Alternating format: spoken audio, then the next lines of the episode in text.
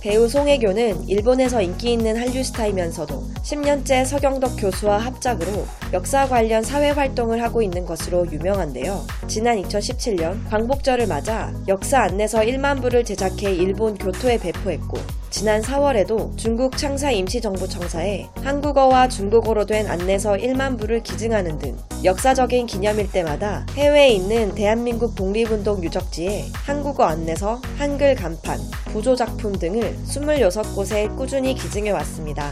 또한 과거 한 일본 기업에서 거액의 출연료로 광고를 제시했는데 그 기업이 강제 노역을 시킨 악명 높은 전범 기업에 현재도 피해자들과 소송 진행 중이라는 이유로 단칼에 거절하기도 했죠. 이처럼 송혜교는 꾸준히 우리나라의 역사를 알리는 데 힘쓰며 실천하는 애국심을 보여주고 있습니다.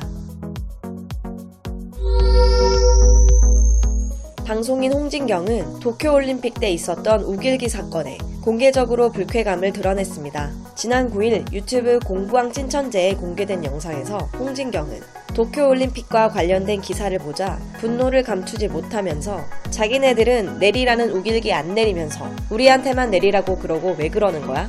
나는 일본 사람들이 나를 끌고 가서 고문을 해도 할 말은 하고 죽을 거다. 전기 의자에 나를 앉혀도 너네 내려 우길기라고 말할 거라고 라며 애국심을 드러냈죠. 유준상 홍은희 부부는 3일절에 대형 태극기를 걸고 결혼식을 올리고 신혼여행지로는 상해 임시정부를 선택할 만큼 깊은 애국심을 드러냈습니다. 유준상이 먼저 예비 신부였던 홍은희에게 태극기를 걸고 결혼해도 되냐고 물었고 이에 홍은희 역시 흔쾌히 동의했다고 하는데요.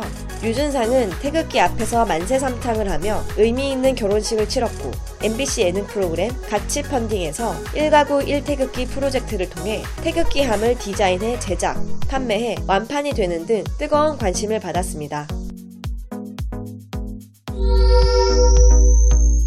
배우 이동욱은 과거 자신의 SNS를 통해 우리 영토 독도를 향한 애정을 드러낸 적 있습니다. 그는 태극기 사진을 게재하며 대한민국 만세, 자꾸 독도 가지고 열받게, 오늘은 광복절이라는 글로 일본 정부의 독도 영유권 주장에 불편한 심기를 대놓고 드러낸 것이죠. 이를 통해 할 말은 하는 개념 배우로 등극하기도 했습니다.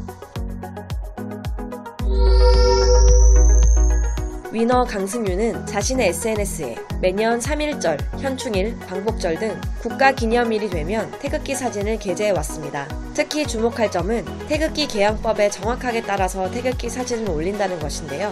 지난 3.1절과 광복절에는 태극기 깃봉과 깃면 사이를 떼지 않고 다는 것에 맞춰 태극기 사진을 화면상 위쪽에 배치했고 조의를 표하는 현충일에는 태극기를 깃면의 너비만큼 내려 달아야 하는 것에 맞춰 태극기 사진을 화면상 아래에 배치해 올려 세심하면서도 깊이 있는 애국심을 드러냈습니다.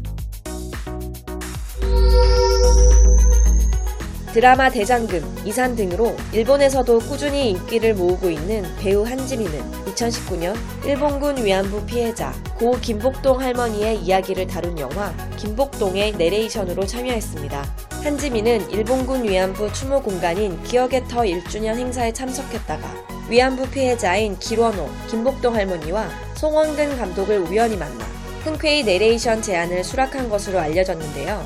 그녀는 자신의 SNS에 일본의 사죄를 받기 위한 김복동 할머니의 27년간의 기나긴 여정, 결코 잊어서는 안 될 아직 끝나지 않은 이야기라는 글을 게재하기도 했죠.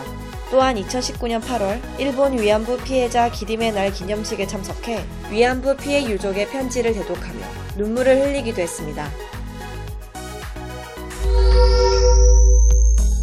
2018년부터 일본 화장품 회사 DHC의 전속 모델로 활동하고 있던 배우 정유미는 2019년 8월 DHC의 혐한 방송이 논란이 되자 곧바로 계약을 해지했습니다.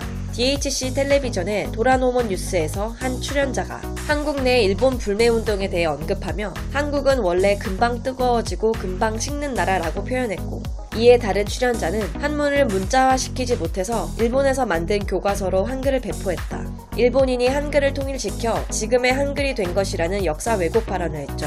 이에 정유미는 DHC 측에 모델 활동 중단을 요청했습니다. 소속사 에이스팩토리 측은 이번 DHC 본사 측 발언에 중대한 심각성을 느껴 정유미의 초상권 사용 철회와 모델 활동 중단을 요청한다고 밝혔습니다. 위약금을 물 수도 있는 상황에서 손해를 감수하고 용기 있는 결정을 내린 것인데요. 이후 맞이한 광복절에는 자신의 인스타그램에 부끄럽지 않도록이라는 글과 함께 태극기 사진을 게재하기도 했습니다.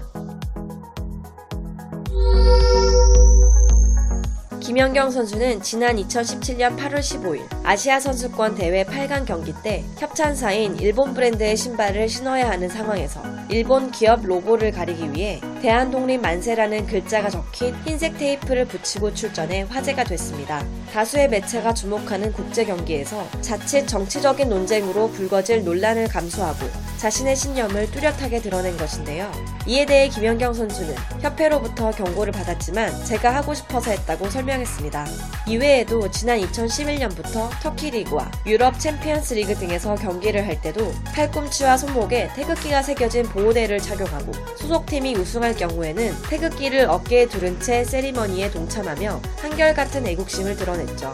김연경 선수는 작년에 열린 제75주년 광복절 경축식에 깜짝 등장해 국민을의 순서 때 국기에 대한 경례문을 낭독하기도 했습니다.